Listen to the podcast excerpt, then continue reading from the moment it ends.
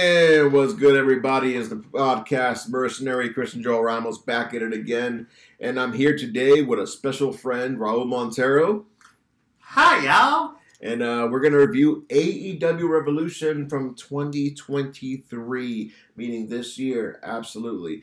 And we are gonna be quick about this, no intros, because this is a long pay per view, and I do not want to spend the entire night going into detail trying to get my AKAs. You know who the hell I am. You know where you're tuning into. Yeah, Let's- you know who I is. we're gonna stop this off right. The zero hour, aka the pre-show, started with a six-man trios match. Yeah, Six man. Yeah. Mark Briscoe and the Lucha Brothers, Penta and Rey Fenix, accompanied by their manager Alex Abrahantes, and they took on the varsity athlete slash trustbusters. This is already fucking with me. Okay, so explain to me this, right? Ari Daivari, when he's on Dark, he's part of the Trustbusters. But when he's on Dynamite or Rampage, he's part of the var- varsity athletes unofficially. But now officially part of the varsity athletes. I'm already having an issue here. Do you see where I'm going? Yeah, yeah. It's confusing as fuck. Is Ari Daivari in a group and has a separate group, or is he just a floater? Like, what the fuck? Maybe he's a mercenary for hire. Bro, that's what it seems like. His character is great, but like, please cement the groups on your AEW page. Like, give me the brackets of who's in what group. Like, it's fucking, you know, Hogwarts. I want to know if this is the Dark Order house. This is the House of Black. This, you know, like, for example, Dark, Dark Order, Hufflepuff. House of Black, Slytherin for sure. Uh, BCC, Gryffindor. And Ravenclaw, who's the smartest group? Uh, I guess Elite? the elite would be the smartest, right? Because there would be there would be uh, ring psychology. Yeah, you're right. That would make sense. There is definitive lines. You don't have Kenny jumping between two different groups. I mean, Adam Cole, yes, Right. I mean, it's Adam Cole, baby. he kind of has history with the undisputed elite and also with the regular elite. But now the undisputed elite is dissolved for now. But what if Kyle O'Reilly comes back? Does he come back into the fray and did he keep and bring Roddy in whenever his contract is up? Because apparently his contract's coming up soon enough. I hope.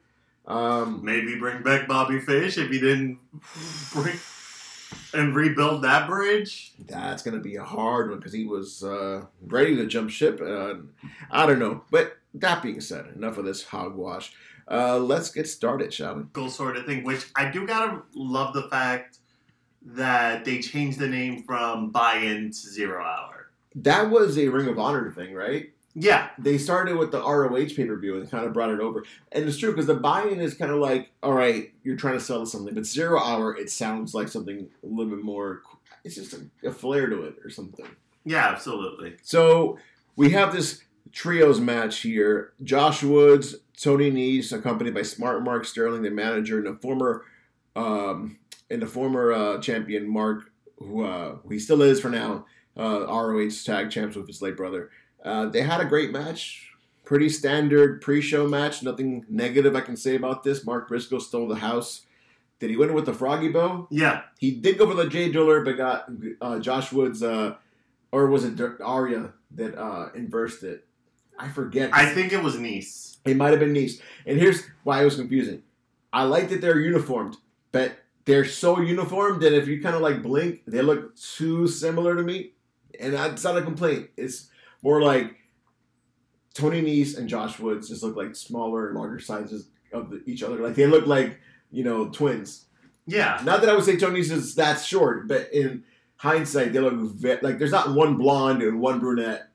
It's almost like it's like the it's stereotypical like create a player sort of thing. That's my issue, and it's not the gear; it's their haircuts are too similar. It was easier to tell them apart in the ring when there's just two of them. When you toss an Arya third man, obviously Arya looks way different than the other two, but they're all rocking the same color scheme. So since I haven't seen this pay per view in over a week, it's kind of like the like if you ask me to go who fought who in House of Black, very easy to tell them apart. yes, You know what I mean? Like they're uniformed, but they're individuals nonetheless. I feel like with the varsity athletes, they gotta find a way to differentiate themselves. Like I miss Josh Woods with the ponytail because it made it made him look different than, than Tony. Now they got the exact same haircut, so I'm like, you know what? They got to work on like Pillman and, and Griff Garrison, very similar, both blonde, both wore the same gear, but when they were attacking, Griffin was uh, was the guy with the long hair like Jungle Boy, and Pillman was the guy with the mullet. Yeah. You know, there was even though like because at 100 miles an hour, everyone looks similar. Let's put it that way, right? So in the ring, you kind of have to keep your eyes on. But um, I want to give this match a solid 4.5 out of five, and I'll tell you why. Mark Briscoe stole the fucking show. Him alone contributing to that match. Yeah, and all credit to him. Like after everything he's been going through Bro, the last couple of months. A weaker man would have crumbled, and, and I mean, it's been what two months since his brother his brother died. That's just like that's tough on anybody. But and he's just in the ring doing his work, and he's doing with the Lucha Bros, one of the best tag teams in the whole division. And my God, he's holding he's holding up. Um, so who we have to say is uh, on commentary? Jim Ross, Excalibur, Schiavone, and Taz were on the pre-show. Uh, Justin Justin Roberts, of course, announcing uh, referees were the entire referee staff. Uh, was that the only match in the pre-show? There was a lot of Yeah, that was it, right? It was just a lot of like almost like talking smack segments. Like yeah. It it felt like an old Sunday Night Heat. yeah, there were. It was uh, Renee, like a newscaster, like a sportscaster, among the audience.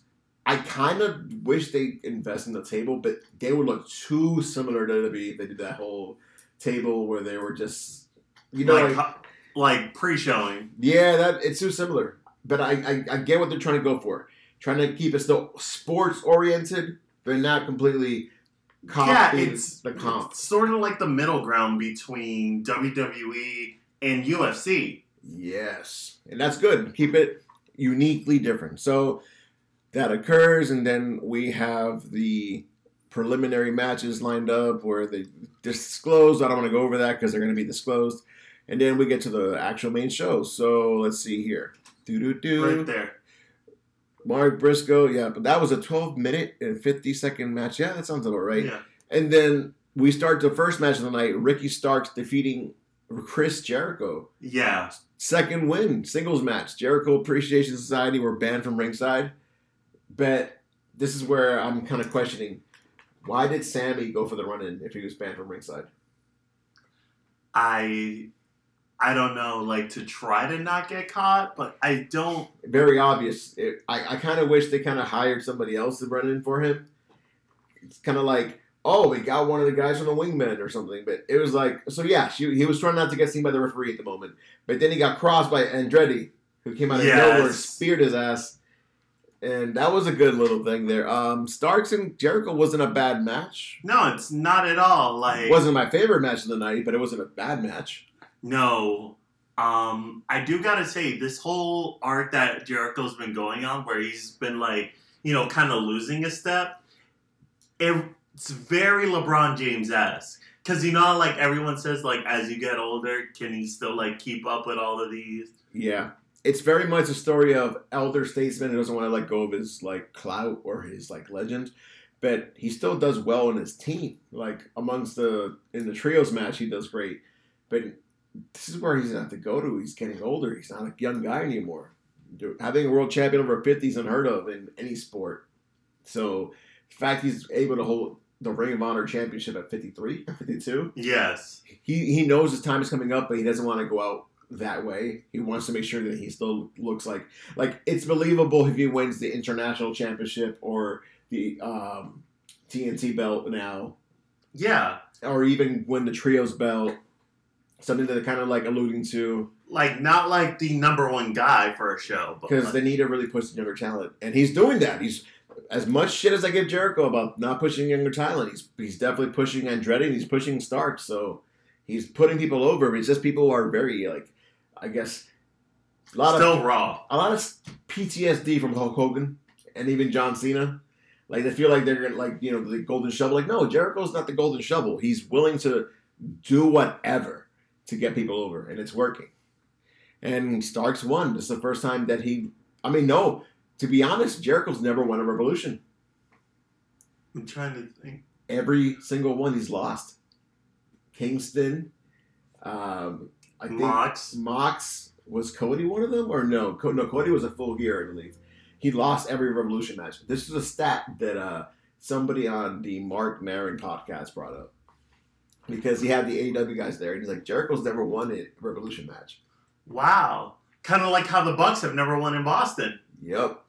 See what I mean? They're, people want to say Jericho's always has to win every feud. He lost this one legitimately. And um, Starks look good. He's getting he's getting the Jericho rub. He's getting better and more confident on the microphone. I, I think you're going the right direction here with him. Yeah, like absolutely. And not to mention him catching the bat. And you know what? That was a definite. Not maybe that catching the Judas effect before it got him. Like he he learned from his past. Like he's like, I'm not gonna go out like a chump. I want to make sure I look good. So that was good. Yes. I, I feel like Stark's stock is definitely on the rise, and um, if he wins a title in the next six months or less, it's believable at this point. Yeah, absolutely. Like I could see him at least taking the TNT title away. Either the TNT or the Intercontinental. No, I'm sorry, International. international, the new international championship of Cassidy, or maybe not off Cassidy. Maybe uh, maybe Jeff Jarrett does win this week on Dynamite as a shocking win, and then Stark versus versus uh, Jarrett would be a great feud. It's another At double or nothing, that would be kind of dope. that would be another like legend versus you know rising star feud. All right, so next up we got uh, the third match of the night. Technically, uh, Jungle Boy Jack Perry versus Christian Cage in a final burial match. Okay, I got to talk about one moment. Go for it. So when Jungle Boy had like Christian on the ground Yeah. and like he's crawling away and he, like turns him over and like Christian like went ahead and threw like a handful of dirt. Did you also say out loud pocket sand? No, I was going more kickboxer when Jean Claude got dust in his eyes and he had to like fight blind for a second. Wait, ain't that Bloodsport? Sorry, Bloodsport. You're right. I- they both bleed together. Same era. It's hard to like. They, those two movies are in, like interchangeable at this point. But like Jungle Boy just crushing it. Hell yeah, He was no longer the Jungle Boy. he's a jungle man. Yes. But that final burial match, I love they took a wrestling slur and made it into a match. yes. Always burying the young talent. And let's let's not stop and give a shout out to Christian Cage wrestling in a sleeveless turtleneck. How villainous is this man? he has to wrestle in a turtleneck. But bro, the funny shit for me is in the end when Jungle Boy finally actually won and pressed the button, I was expecting a slow, dramatic drop of the No. Yo! It just dropped. the thud had me And laughing. smoke. I was laughing so hard. I was hoping Christian was comfortable in there. oh, back on the injury list. All right. but yeah, that match, I have to give it a honest four out of five. Yeah, like I'm there too because It was your standard street fight slash. not only that, I was very sports entertained by it. I was too. It just felt like this should have happened months ago when Christian got hurt, and it would have had a better impact. It should have been on what was the previous review? Full Gear, Right. It should've or should have been their all out match. or uh, yeah, because it felt like it dragged so long. I feel like it took a spot away from a better feud build up. Like I don't know, Swerve and Lee. Why wasn't that on the pay per view? That's my biggest disappointment right there. Should have ended it. Unless they're gonna extend it, then whatever. But I feel like they are going to extend it. I feel like they have to because like we didn't give them a proper finish, so we have to like really get, make this look good because Swerve is the best heel outside of MJF right now and Christian. I'd say he's in the top three best heels in the company, in my personal opinion. yeah, number four, Rick Ross. Oh, best man, Rick Ross number one and best manager. All right, so we move on here to the House of Black versus the Elite, and this was your standard six man tag team match, aka Trios World Title Championship match. This was uh 18 minutes, perfect allotted time. Um, I didn't know who was gonna win this. I would have been fine with either. That's the great thing about the trios division right now. I feel like they're finally building it where you don't give a shit who wins as long as the match is good because it felt like it was a little flaccid after the Lucha Bros lost it and I'm sorry, Death Triangle lost it and the Elite got it back. But then that series of seven, which I doubted, I will openly say I doubted it, was fucking fire seeing that shit. Agreed. I only have one issue with it. Go for it. They shouldn't have announced the match stipulations ahead of time. Yo, that would have been better if there were surprises, but that because that way nobody prepared for it. Exactly.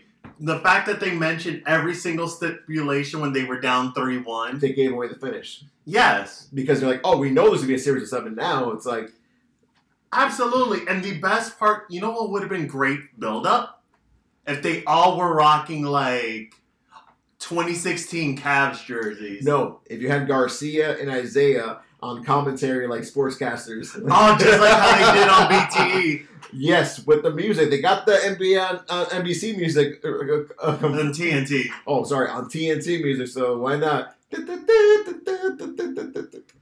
All right, this was a great match because again, the fans. Not that we're getting sick of the elite. It was just time to get the belts up. It was time to move Kenny to the main event. And not only that, I feel like this was the original plan if Yeah. Brawl Out never happened. If Brawl Out never happened, I'm pretty sure they would have still lost at House of Black because there's no way that Malakai was going to come back and he didn't win the belt. Let's be honest. Malakai did play good soldier with Cody Rhodes, and he lost that feud where he should have won it. And yes, he got that clean win on Cody, but in the end, every feud with Cody, it felt like Cody just became like a superhero that kept winning, and that's why the fans were turning on him. The whole he's never going to turn heel. But ironically enough, he was turning heel because he wasn't allowing anybody to fucking win. You can't be a, a, a superhero if you don't take a L. Not every superhero wins every fight. You have to be able to come back. And I feel like if you lose a feud, it, it definitely puts a chip in your shoulder and adds for more layering. With him, it's like, all right, we're going to know what's going to happen. He's going to lose this one big match and he's going to come back and get his win back. That's what I hated about it. Even even Cena took a clean loss against Edge. You know what I mean? Yeah. Like I feel like Cody needed to learn something there, and I think he's well aware that burying Ogogo in a most awkward promo, like pro America promo, that really was like tone deaf, wasn't the way to go. But also, where the fuck is Ogogo been? Yeah. He's not even been in the indies. He's usually a shit poster on Twitter. Hasn't posted that much lately. I hope they're gonna bring him up. And then now the factory's dissolved apparently too, because QT just said in a recent uh, Twitter post that he is someone in the higher up did not like the factory together, so they they dissolved them. But the factory members are still together. It's just no QT involvement. Yes, especially now that QTV is now a thing. I have a feeling that the factory should rebrand. And first off, the name is pretty basic. Yeah. They should rebrand as the dojo, but not just the dojo, the AEW dojo. How like New Japan has the LA dojo. They're a faction of rookies, just like that. They should be AEW's nexus. Ooh. These are the next rising stars: Comoroto, um, um, Solo. Solo, Lee Johnson, um, uh, two, two, two, uh, two, what's his name? Uh, It starts with a B, the one I'm thinking of. God, I can't remember. I see that thing. I, I can't think of the names, but there's a few of them. Um, they should all be. They, they should technically be the Bullet Club of AEW. Even though Bullet Club is technically in, you know what I'm talking about. Like, Yeah. they should be the big bad heels. And with a guy like Comoroto, there's your there's your uh, heater. Guy like Solo, he's got the moves. You got you got um you got uh God, why is his name escaping me? The guy that was at NXT. Cole Karter. Cold card, thank you. My God, why could I see? I, I don't remember him because I don't see him frequently enough. So these guys have the look, the skills. They just need a. They probably just need a new leader. Maybe not QT because he's busy doing his own thing. But I'd say get a vet that could give them the rub. Paul White. Paul White, or maybe better yet, how about this? What if this is Jake the Snake's new faction? Hear me out Ooh. psych he teaches them psychology, but they learn brutality from Lance Archer. But that would mean you have to give Lance, Lance Archer a belt for him to look like an, an impressive leader. That's it. Or make him join Jay Lethal's crew. Jay Lethal being the leader, and he's an actual wrestling coach. It would make sense for him to have a faction. And kind of put these guys in it, and they all have to go through Satnam Singh to get like, you know what I'm saying? Like that's Like Satnam's like their final boss. yeah, like he's the guy that tosses people around, and these guys are taking bumps for him. But that's what I'm trying to get at. I'm trying to get at you have to make a, you have to do something with these young guys, or put them in Ring of Honor, and they become like the big bad faction in Ring of Honor. At this point, might might as well because they're they're all pretty young. I, I mean, Solo's up there; he's my age, but Solo doesn't look my age. Like I mean, technically, I don't even look my age. If I shave, I look like a baby. But you know what I'm saying? Like, he looks young enough. uh, Comoroto too. So those guys gotta be a tag team, in my opinion. Big guy, high flyer. That's how it's always been.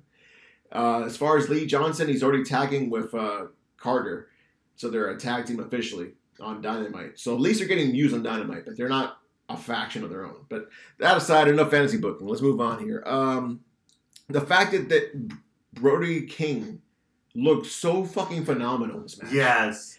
All three of them, like especially even Julia Hart coming in with that monochrome like face. Listen, Julia Hart adds an element that is needed. She is their like summoner. Like she, if this is Final Fantasy, she's summoning three demons, and she's the the spellcaster. She's she's literally like Dark Aerith. Dark Aerith summoning fucking Ifrit.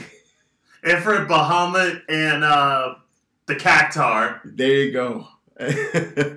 but yeah, so I'm glad they got the win. I'm glad Buddy, congratulations, Magpie and Brody King. And now they're all double champions. Hold up. What do you mean they're all double champions? Because both Malakai and Brody are the PWG tag champs. Oh yeah, I get what you're saying. I think uh, Buddy Murphy is a world champion for Adelaide or something like that. Yeah, I think so. But yes, they have belts elsewhere in other promotions that are not canonically connected, but sort of.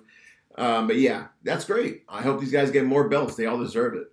Um, next up was Jamie Hayter, the women's uh, title match here, versus uh, with Britt Baker uh, against Saraya and Toni Storm well, Saraya is like the coach for Toni Storm, and Ruby in a triple threat. Yeah, this Smoz. Yeah, I feel like Hayter was outworking Saraya. Like Saraya, I don't hate how she wrestles. I know people complain her style's still diva-ish in a way, but she works best as a manager because that's what she's been doing the last five years she should literally be the player coach of her squad, but not the like just get your shit in and get out. I think she she would benefit from a Jericho like role. Absolutely, and it makes sense. If her faction grows, it's possible. You recruit Athena, who's used to be a WWE person, right? You recruit someone like um, who else was an outsider? Thunder Rosa technically was an outsider. She was an NWA before. You know, like these aren't like if you're gonna make this a thing, make it like full on NWO versus you know the Ada. the biggest thing that kind of bums me out. Where is Hikaru Shida? She's a uh, original. I, I understand it, but remember how she was like so involved in the beginning of the story, and she got lost in it. Yeah, which is so weird. I feel like she was just used, and that's kind of fucked but also it's because she travels so much and uh, does other promotions. Understood, but I feel like now with them, what building, if she comes back? Yeah, she's the sixth person. That would make perfect sense, and you bring back the story, and it all makes sense. See how easy it is to to book. Well, here's a fucking kicker. What if she isn't? What if I was expecting Trinity to show up at Revolution Michael Adu because she's no longer with WWE, and she's a free agent, and she's a no name. People like Naomi in WWE, so I wouldn't be surprised if she, you know, jumps ship for money. I mean, I wouldn't put it past her because she needs to take care of herself. Like, yeah. Look out for numero uno. Who knows what her, her, what she look what she wants in her life? So I'm not gonna sit here and like tell her how to do. But yeah, maybe she's gonna end up there. Maybe she goes to New Japan and becomes uh, Mercedes' like tag partner. Who knows? So as this goes on, next uh, what I'm gonna be honest, the women's match is a three out of five. Two point seven five. It me. wasn't the best. I feel like and Ruby does great, but I feel like Saraya still got a lot of rust on her. She isn't a bad wrestler. She just needs to get her shit in. The problem is with her current situation, she has a limited schedule. She needs to get more hours in. Not like bumping, but just wrestling, just chain wrestling. Yeah. Like, have her do the same thing Jade Cargill is doing. Do a bunch of the Jade Cargill shit, or even this. How about with the house shows? Use that to like get her ring rust off. That's simple. So we'll see what happens. Women's division is a little bit. It's up. in a better place than I would say it was around this time last year. Absolutely in a better place, but I feel like we're still not to the point where it should be. And that's just me being like, that's my one critique of the entire co- uh, company. And it's not just them. It's like Ruby in a recent uh, Grapsody podcast said, it's also the higher ups that don't understand women's wrestling. because they are old school as fuck at Oneer, so they don't understand the women's revolution because they not had one themselves. But I'm like, have them tune into fucking WWE and see how many women's matches they have. Granted, lately they have not been great about that, but they have women brands. Like, do you not want the money? There's a lot of money in women buying stuff. I mean, you want to get young girls to watch your program, not just old guys.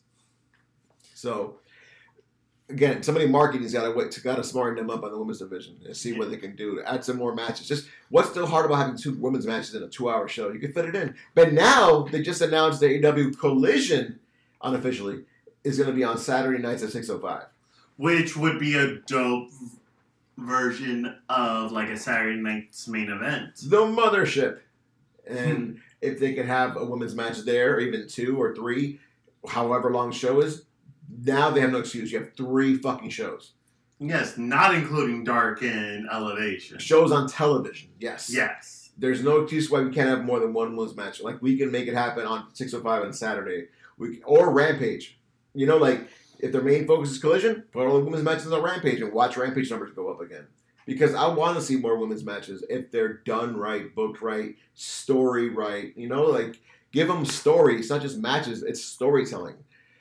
But you know, congrats on the third show. And people thought AEW was in the down. They're actually getting another hour of television, so I'm not gonna, you know. Yeah, thank you, Dana White, for that disaster of a slap fighting league. Might have been that would have been the catalyst. Yeah. how fucking horrible Power Slap was received. They're like, you know what, AEW, you guys are guaranteed numbers, so here we'll give you this. Yes, we'll give you this and another show for behind the scenes. Even exactly, and they're gonna have their behind the scenes all access show right after Dynamite. So technically, they'll have four shows on television. Yes. That's a lot of TV, man. You think Tony Khan can do this? Maybe Rampage and Collision are both recorded back to back, like an hour each, or maybe Collision's two hours. So like you go to a Rampage slash Collision show, or you go to a Dynamite show with Dark, because it's already long enough as it is. Yeah, yeah. So that would make sense. All right. So with that being said, we move on to the next match: Hangman Adam Page versus Jon Moxley in a Texas Death Match. This was. This was a grand payoff. This was not for the weak of heart because Twitter was split on this as far as like blood spilling, uh, acts of violence and forks and all that shit. You gotta have a stomach for it. Oh, or- or- Yeah, dude, the, the moment I cringed was the back scratching. not even that. For me, it was the fucking fountain of blood in Moxley's head just pooling it. Like it would just not stop. I'm like, good god. When it comes to Moxley bleeding, I'm kind of numb to it at this point. We're numb to it, but I feel like if we want to attract another demographic, I, dude, that should be like the last match on a card to end a feud. It should not be for the sake of it. It should always be a main event that you can just skip. If you've seen the O show, that you know if you don't like it because it's just a lot. Like, the unsanctioned matches? yeah, it should be in that level because you could turn it off and say you still watch the whole pay per view except for the main event because it was just too much. I know people that literally shut it off, did something else, wait till Twitter updated them, and went back in and saw it. So that's not a good way to do things. If you're gonna have a blood feud match, it should be in a blood and guts match because that's themed and it's a whole thing for it. There's no need for so many death matches on TV. Like, not that I'm against death matches, but you have to use them where they mean something. And I thought the feud was over with. It made it seem with Hangman having new music for the night and like grand entrances. And no, they're still feuding until this day. Yeah. This should have been a payoff match. Absolutely. Like, just. Where do you go from this? Like, it's straight up Marvel Phase 4. Like, Yeah. after Endgame, where do you go? I feel like they're trying to find their end game. But you know what? The end game should probably be Forbidden Door because now that you have Bullet Club hopping in, I think they're gonna do like an invasion angle. So maybe these guys can put their damn feud aside. You know, enemy of my enemy is my friend or whatever. So that could be the case. We'll see. Um, this But- match was for what it was, four out of five for me. I would give it a little bit higher because. I did my research. Yes, This is the only Texas Death match in recorded history that ends via submission. that's crazy because it's always by um, like a table spot or by like Or like knockout. Yeah, which is yeah, the table spot would be considered knockout. Yeah. Yeah, that's crazy. But having Mox literally hung by a hangman. And tap out. You Yeah. know what? I'm gonna give points for that creativity. The Hangman finally lived up to his fucking moniker and hanged Yeah. the man. So four point three. I will go up that much. Maybe because I'm just numb to this whole feud. That that's why I'm not really being impartial. But yeah, that is a creative point that I missed out on. Like you know, the ending was literally Chef's kiss. So some people said a 5.5. Meltzer loved this. Again, it's for, not for everyone. I'm just going off general interest. Like your taste. And the thing is, I don't mind these matches when they are, you know, few apart. You start numbing me when they become more commonplace. So there's no more shock. It's just like a lot of, oh, this again. All right, because I'm going to the bathroom. Because I know how it's going to go. All right, so next up we have here a good old fashioned TNT title match with Wardlow versus Samoa Joe. Big meaty men smacking meat. This was another one where a vet tapped because in the end Joe tapped to his own fucking submission. Yes. Um, but the match itself was great. Absolutely. And building back Wardlow with all of this other stuff. Woo! It, It- it, it- felt like it was going somewhere, and then what led up on Dynamite. don't bring Dynamite into it just yet. Based on what you saw, what is your rating at the actual pay per view at the time? I would give it like a three and a half. I would give it a solid four out of five as far as interest goes. Seeing what happened to Wardlow after the fact, I'm starting to wonder: Did he lose on purpose because he lost because he got he got robbed? Like, was the robbery technically legit? Like, have you seen any news postings about the robbery? Because when Jericho lost his belt, it ended up on the actual news. There isn't any, but it's now being set up with the whole QTV thing, So which kind of like after the fact made me be like, "Are you serious, bro?" I just hate that he won the belt. Not even three days later, lost it. Right, like they shouldn't have booked Hobbs and Wardlow this soon from each other because it's become the hot potato championship once again after finally rebuilding it with Samoa Joe as king of television. They go back to hot potatoing it. I don't give a fuck about this anymore.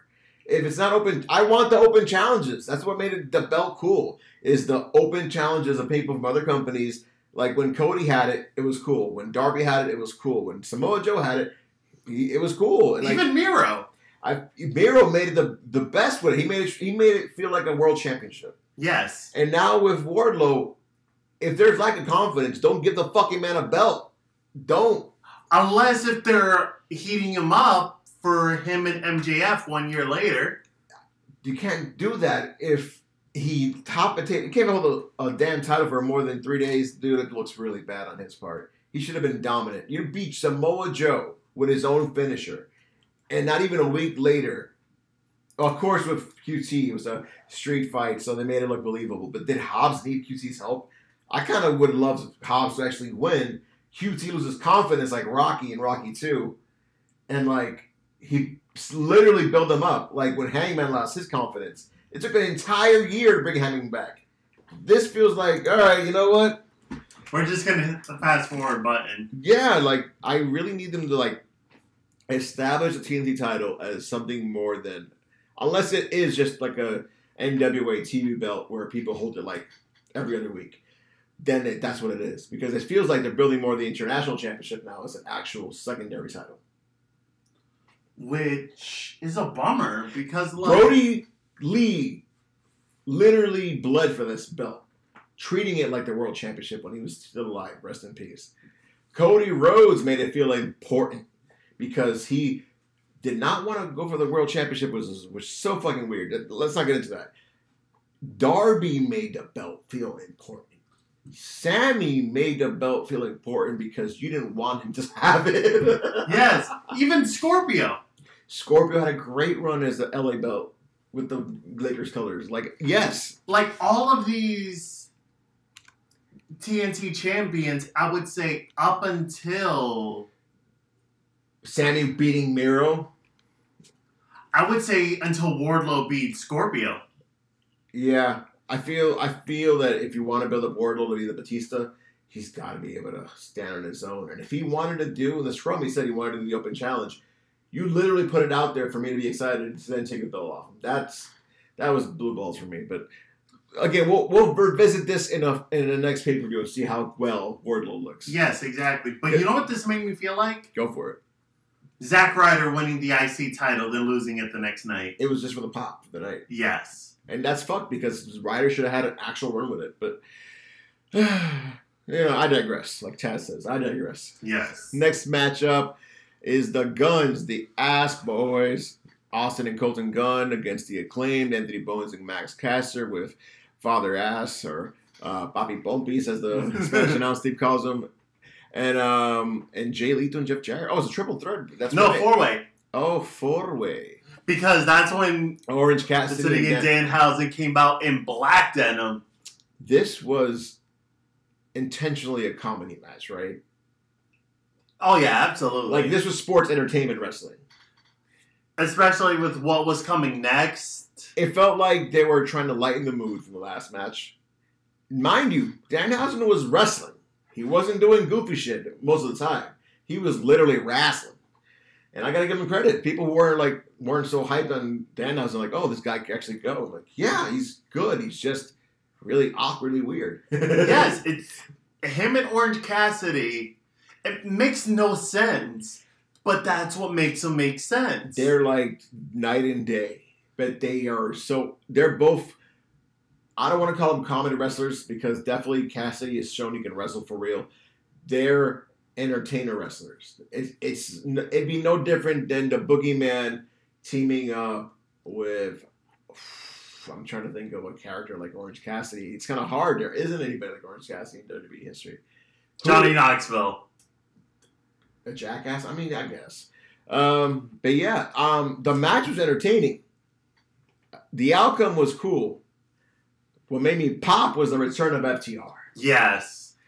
My God, Because everything they had been hinting was like, the tag div- tag division was getting like buried. It seemed like it feels like yes. they with the Bucks and the Trios division building up. It like the tag division was suffering. Like, where's Butcher and the Blade, a legitimate tag team that could have made the tag team strong? Where was Top Flight? Like, I feel like this pay per view card had a bunch of tag teams that shouldn't have. No offense, shouldn't have been there. But I get the name value of Jay Lethal and uh, Jeff Jarrett. I get the allure of Danhausen and Cassidy tagging together. So I just feel like it should have just been a straight up one on one re or a straight up rematch between the Guns and the Acclaimed. if you're gonna do a tr- triple threat or, or even like a four way, get actual. You want to build the guns up as the champions in this pay per view. Give them actual opponents. Give them people that seem believable. Give them Rush, Roosh, and uh, Preston Vance. You know, like that's a legitimate tag team. Don't put them on Aussie Open. Aussie Open where they're available. That could have been a great having New Japan talent on an AEW pay per view. It definitely brings that a certain demographic. You know, like do what you can, but the fact that they built it up almost like a joke match, eh, you know. Again, this was a great pay per view. I'm not sour in the Yes. pay per view. I'm just saying this match was too on the nose. It's very saccharine. Yeah. But then you know what? It was a lighthearted match on purpose, like you were saying, because the main event was a serious, serious main event Iron Man match Yes. between Bryan Danielson, and the American Dragon, and MJF, the devil himself. Yes. So I get why they did it. This quick 13 minute match, because the main event is an hour and five minutes with overtime. Yes. I don't want to go over the match because watch it. It's an hour long. It controversially a brave opinion. Go for it. Better than Bret HBK at Mania 12. Oh no, no, you're not the only one that thinks that. Everybody who has a podcast says it's better than every Iron Man match in the history of Iron Man. Do you want to know why? because they were wrestling, catch wrestling style, world of sports style wrestling. Not only that, there were points on the board. Like everyone hypes up Bret HBK, but I'm sorry, that match is such a drag because it is scoreless the entire time. There's no stakes. When this is what I like about AW, they treat their sport like a sport. If it's false, you know, counting pins and falls, they count it. Um, but not even just that, the psychology. MJF keeping up, if not out wrestling Bryan Danielson. I loved whenever he would take the breathers and like get like a little bit You of know- water. I'm, I'm pretty sure the breather, breathers are shoots. But uh, that being said, MJF can wrestle. Where did this narrative that he can't fucking wrestle ever come from? The fact that he doesn't wrestle enough on TV is that where like people online are just like, oh, he's not a good wrestler. Like, It's the same thing like Miz because he wrestles a more safer style. yeah, It's the same thing like Miz because he wrestles a more safer style. you know, Miz just looks like he's pillow fighting out there because his strikes don't look believable. MJF looks like he's wrestling for real, but he just doesn't do it as often. He's like a, an, an attraction like Roman Reigns or Andre the Giant.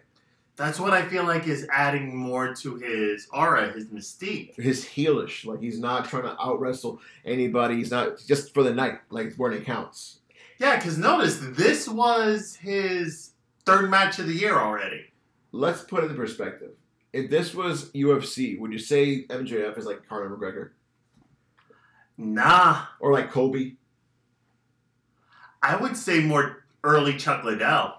Really? Yes. Wow. See, I don't know. I only know Iceman Chuck Liddell. I don't know early Liddell like that. No, like Iceman era, yes. Did he talk shit in his? It's been so many years. Did he talk shit in his, his press conference? A lot of that, like some of that, some Tito Ortiz. I would have just said somebody like uh, Jon Jones almost, because you can know Jones can fight. But the problem is, is we have to find somebody that can talk shit and looks like he can't fight, but actually can fight. And there's been a lot of guys. Paddy the Baddy. There you go. Somebody like that, where he comes across very, and they've been compared on Twitter actually. Yes. So this is actually very on brand. Um, but yes, he's just a great natural shit talker. In the scrum, my God, I made this comparison. People cannot see it. MJF is Montana Max from Tiny Toon Adventures. I don't mean that as an insult to his height because he's not that short. He's short for wrestlers, but he's a pretty average height guy.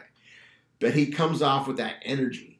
Like he's like, I don't want to say a cartoon character, but animated. Very Yes. animated. I like that. What I also got from him, especially from the scrum, not to bring it back up, Go for it. he brought a lot of stuff that Punk was like. He parodied CM Punk with the pickles and the blood face gore and the towel, and he offered pickles, and he was he popped Bryan Alvarez as he was talking shit to Dave Meltzer. And mind you, Meltzer gave it a five and a half, five point five stars. Yeah. So it's not like he gave it a bad rating. but you can tell Bryan was loving the work. He's like, oh, this is heaven for me. because MJF's character work is so fucking good. He makes you believe he's a dickhead. And from my understanding, in real life, he's a bit of a douchebag. That's literally him. So the character is not far off from who he is as a person. But I kind of get that vibe because he looks like a gym bro. Yeah. Like he's not exactly like a guy expected to be playing Magic the Gathering or anything like that. Like he's the kind of guy that knows smoke cigars and drinks and you know fucks women and gets Like Evolution era Triple H. yeah, like he's very much like he just got out of a engagement. He's back on the market. He's going through Hinge or whatever and just picking up. Sure, you know, honestly, MJF, you got to love from Hinge. You got to get on Raya. That's celebrity Hinge, all right? Hinge is for us, us common folk. Go to Raya, get some some baddies from LA or from your area who are famous on soap operas or television or movies. That's where you belong at this point. You you don't need the common shorties. You got to get go get the top caliber girls. If Pete Davidson can do it, you can do it easily. So Oh God. I'm just imagining MJF versus Pete Davidson in a Long Island street fight. book it, King of King of Staten Island. um, that being said, this pay per view was watchable, but the build to it was very weird. Yes. All because of what happened from the brawl out and the previous all out pay per view, because you literally had to like scratch things off and restart, and it's gonna be addressed on that all access show apparently. really? You didn't notice that, did you? No. in one of the segments, you see the young bucks and Cutler on the couch, like they were got summoned to the principal's office, saying like, you know, we're just here to wrestle. We're not much of that backstage politics, you know, BS. Like they're talking about that. They're not trying to like. Which also kind of brings credence to what they're saying on BTE now. Problem is, when you when you have guys like Meltzer and Alvarez writing an angle for you and vouching for you to the point where it makes it like gives like they're giving their own narrative, it seems like okay, but now we're hearing the truth. But people in AW are on Punk's side as well. It's not so cancerous when more details come out. And it's funny because my friend thinks he really believed that CM Punk was a full on cancer. I'm like, no, he was putting over young talent backstage, teaching people stuff. He was just offended a lot of people that he was giving like tips to were not taking him seriously, like Hangman Page. And I get Hangman Page because he's a guy who's already in the main event card, but would it hurt to take some advice from a guy who's been there? Yeah. Like, why do you feel so defensive? Um, like this, this is where the high school bullshit comes from. Where I feel like the elite, if they're mature, they stay there where Punk's there and make it work. And they don't have to be best friends, but they can at least get this program. It's money. Trios title with FTR and Punk versus the elite. Everybody wants it, and you're grown men. Grow the fuck up. I'm sorry, grow the fuck up. If you don't like somebody to work with, too bad. That's his life. Yeah. You can't Just just, run up with it. you can't. I'm not saying again a year long program, but a pay per view like a double or nothing or another uh, all out or even a full gear. It it prints itself just once and that's it. Look at if HBK and, and Bret Hart can, can coexist. Hell, if Triple H and uh, and fucking who else did he hate? The Rock at one point were they didn't like each other. You seen Young Rock? They did Yes. not like each other, but they for the sake of the business they worked together with each other and understood each other and met in the middle somehow and made it work. Because I know there's a lot of egos in wrestling. I get Oh it. yeah, absolutely. But I come from the old school where like if you got a problem with somebody, you address it and keep it moving. But if you just keep ignoring it, you're building this monster. It, it'll fester. yeah, it'll just you gotta let it out. Ge- Air out your grievances and say, hey, we do this one program that leads to a pay per view. And then such and such wins, and that's it. And then both of us move and never revisit this again, and that's fine. And if that happens, great. If it doesn't, it's a, it's a it's a it's it's not good for business. I feel like they really could print out dollar signs having this feud that like you take a situation that was so bad and flip it and make a storyline. Exactly. Just like Matt Hardy and Edge were able to fucking make their real life, you know, love lives part of the show. Was it hard? Yes. Was it achievable? Absolutely. Because they were both professional wrestlers, not amateur wrestlers. That's all I gotta say. Because if I was in that position, I'm gonna be honest. Anybody swings at me, I'm gonna swing back. But I am man enough to be like, hey man, bygones be bygones. Exactly.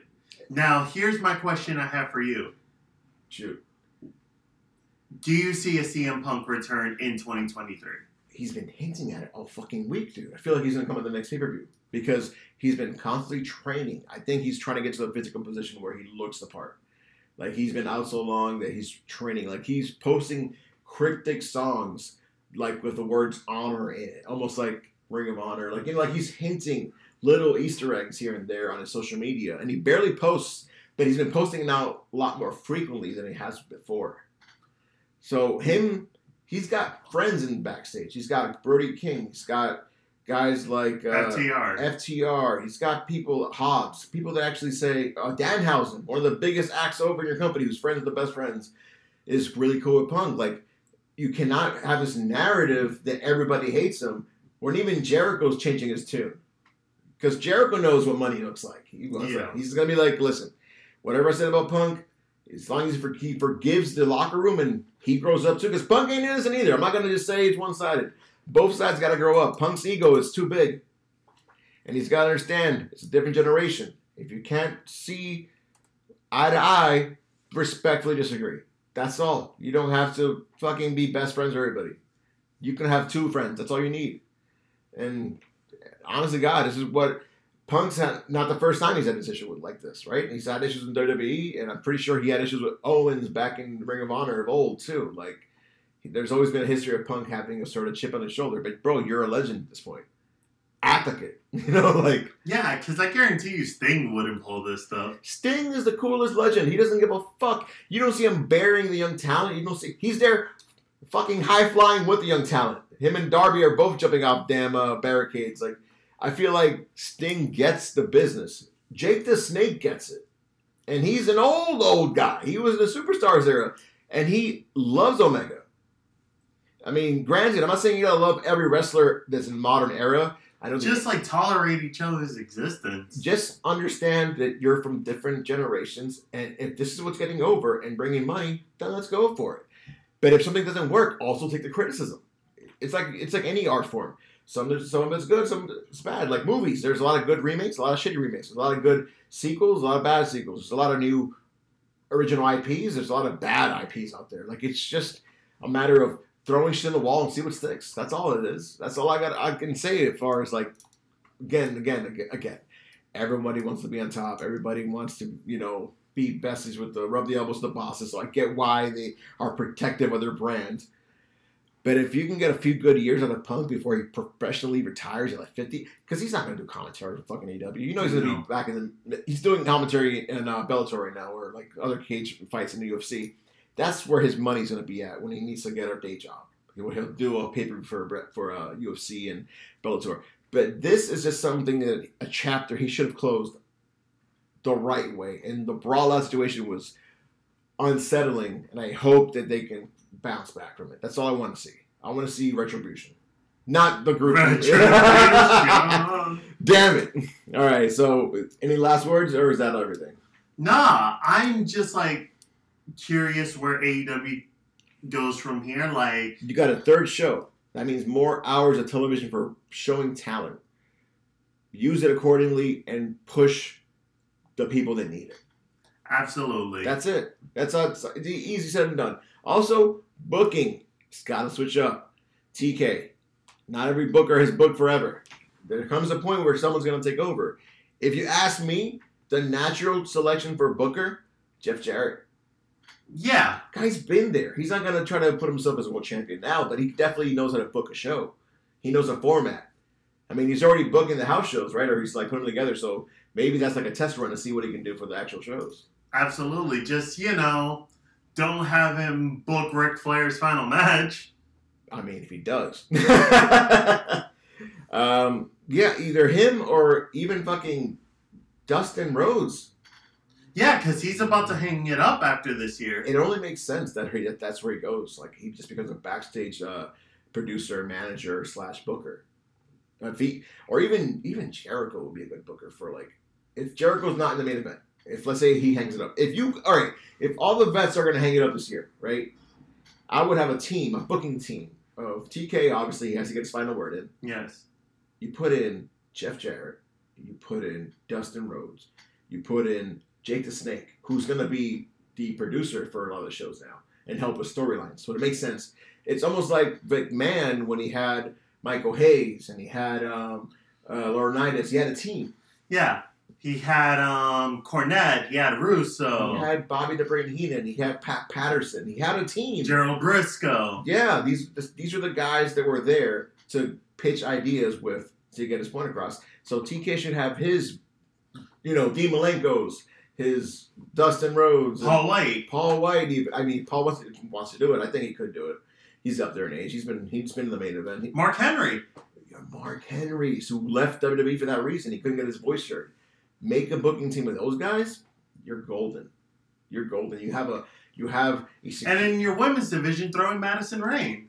Bro, Madison Rayne, Maria Kanellis Bennett, who booked the Ring of Honor Women's Division prior, she knows how to book a women's division. Have them, Serena Deeb. Um, I would even put in, uh, believe it or not, for booking, I would even toss in Athena. I know she's a young wrestler, but she has a mind for storytelling. If you watch her D and D uh, Yeah. stuff, like she gets storytelling. So I wouldn't be bad to make Athena a producer down the line. But um, what's your opinion on this pay per view? Uh, out of five, honest to God, 4.5 because four point five sounds fair enough for what we just went. it over. definitely like ebbed and flowed a lot, but Yeah. the ebbs were like really, really high and the flows were not that low. yeah, it wasn't too bad, and it was actually flowing in a way where it seemed deemed watchable. I could watch it again. Was it my favorite card? No. To this day, my favorite AEW pay per view was Revolution 2020 For me, or it- 2019. sorry, or no, it was 2020, wasn't it? yeah, Okay. for me, it's still all out 2021. Oh, yeah. And you know it's fine because again they have to find their mojo back, and the fact they're getting another show on TV, that means they're gonna get that renewal, Yeah, and people can stop can just shut the fuck up about. The, I hate seeing this. Oh, AEW's dying. AEW. Listen, guys. Listen, guys. guys, they're still new at this. They're still new. And can I just say one thing? What, These are the same people who kept saying Impact is dying bro? all Impact, throughout the years. Impact is almost thirty fucking years old. It's not dying, all right, guys. Like Yeah, you gotta understand, Impact now can't die because they own the channel they're on. exactly. At this point, they're literally bulletproof. And congrats to Scott D'Amore for his promotion. There you go, president of uh, Impact now. Yep. There you go. So what does that make Gail Kim? Did she step down or I honestly don't know. I just heard about his promotion. she might just be like the head booker or something like that? I don't know. She's something important. In, in- Yeah. As far as like maybe she books the women's division. I know she has a lot of pull there.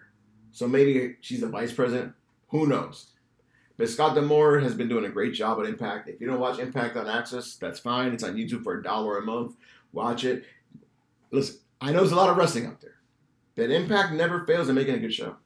Exactly. And I feel like people give them a lot of shit because of the studio setting. NWA is in a studio setting too. It's like, guess what? Ring of Honor is in the studio, TV studio setting now too. So now you can't use that excuse to shit on Impact because Ring of Honor is now going to be in its TV studio. Like, cut the shit, enjoy good wrestling, or don't say anything at all. Like, I mean, if the show sucked, I will honestly say the show sucks. But I, I don't go out of my way to promote negativity because why, why waste that breath? There's enough people online doing that shit. Exactly. I'm here to give my fair opinion. And like we just went through like A lot of negativity. two years of like just being shut down in my in our emotions and being miserable all the fucking time. And I want to just enjoy things for what they are. And if you don't like it, that's fine. But at the same time, the, don't yuck somebody else's yum. It's like people got to just chill out with the wrestling. They take the shit more serious than than sports and fucking MCU. Like people got to really. I feel like everyone's got a nihilist attitude these days, and it's pissing me off. They just want to always be right about everything. And that's the problem. You can't book a show. You're never gonna enjoy a show if you book it in your head. Just like I fantasy book here and there, but it's not my show to say what's gonna happen. And I don't get disappointed if it doesn't show up, turn out like how I thought, because I don't know what he's been booking for the next six months after that. Because people forget Tony Khan doesn't just book day to day; he books months in advance, almost years in advance. So he already has a plan. He sticks to it as much as he can, unless someone gets injured. And so far, if it's if it's working for Turner at Warner Media, then that's good enough for them. They don't have to make USA numbers because they're a new brand building still. Yeah, they're not like fully established. Maybe- they're known. Maybe after a decade, I mean, they're not anywhere near as fame famous as WWE right now. So let's not make the comparisons. But also, they're building their name. They're getting their name out there. They're getting guest spots on The Masked Singer. They're getting guys on other shows. And like, yes, let's get the word out and let's see how good a, a wrestling world it is when we have two major companies where people can eat, or maybe three. Maybe MLW grows. I mean, after what occurred with them in uh, Reelz channel, I'm not sure, but or maybe Impacts are on TV, right? Like if you don't have access, it's not, it's cool, but they're technically on cable. You can't say they're not. So three major shows on cable. That's amazing. And um, It's a boom period of wrestling again. it's it's definitely the best it's been in a while. And there's also New Japan Strong. Stop slacking on New Japan or Pro Wrestling Noah or DDT Pro. Like Stardom, Tokyo Joshi Pro. Like there's so much good wrestling out there available. And it's all very different. Different strokes for different folks. So give something a shot and then see if you don't like it. That's all I gotta say. Exactly. Like I showed Raul DDT and he actually liked it. Yeah, it was like because I'm more used to like the comedy spots of DDT. Yeah, he didn't see the actual like serious. He didn't know there was actually serious matches in DDT Pro. That's the funny part. People, a lot, a lot of people don't know because all the shit they trends on YouTube the past ten years has been all their comedy stuff. Yeah, So we just assume they're just a comedy brand, but no, they have legitimate wrestling matches there too. Also, if anyone knows where I can get a replica DDT Iron Man Heavy Metalweight Championship, Let the man know he wants one. All right. So that being said, we're working with the fine people of the internet. Internet's find you, Raul. you can find me on my socials at Miserability, M I S E R B I L A L I T Y. I do plan on coming back on Twitch sometime in the next couple of weeks. There you go. And you can find me on Twitter at the podcast Merc. Couldn't fit the whole words in; it was too long. Um, and I'm also on social medias. You find me on Spotify, Stitcher, Apple, Google, Overcast, and apparently Anchor just got bought out by Spotify. Yeah, I saw that. so that's just one thing I have to say. But, so with that being said, thank you for tuning in as always. Enjoy some good wrestling. Until next time. Ow! Bye bye.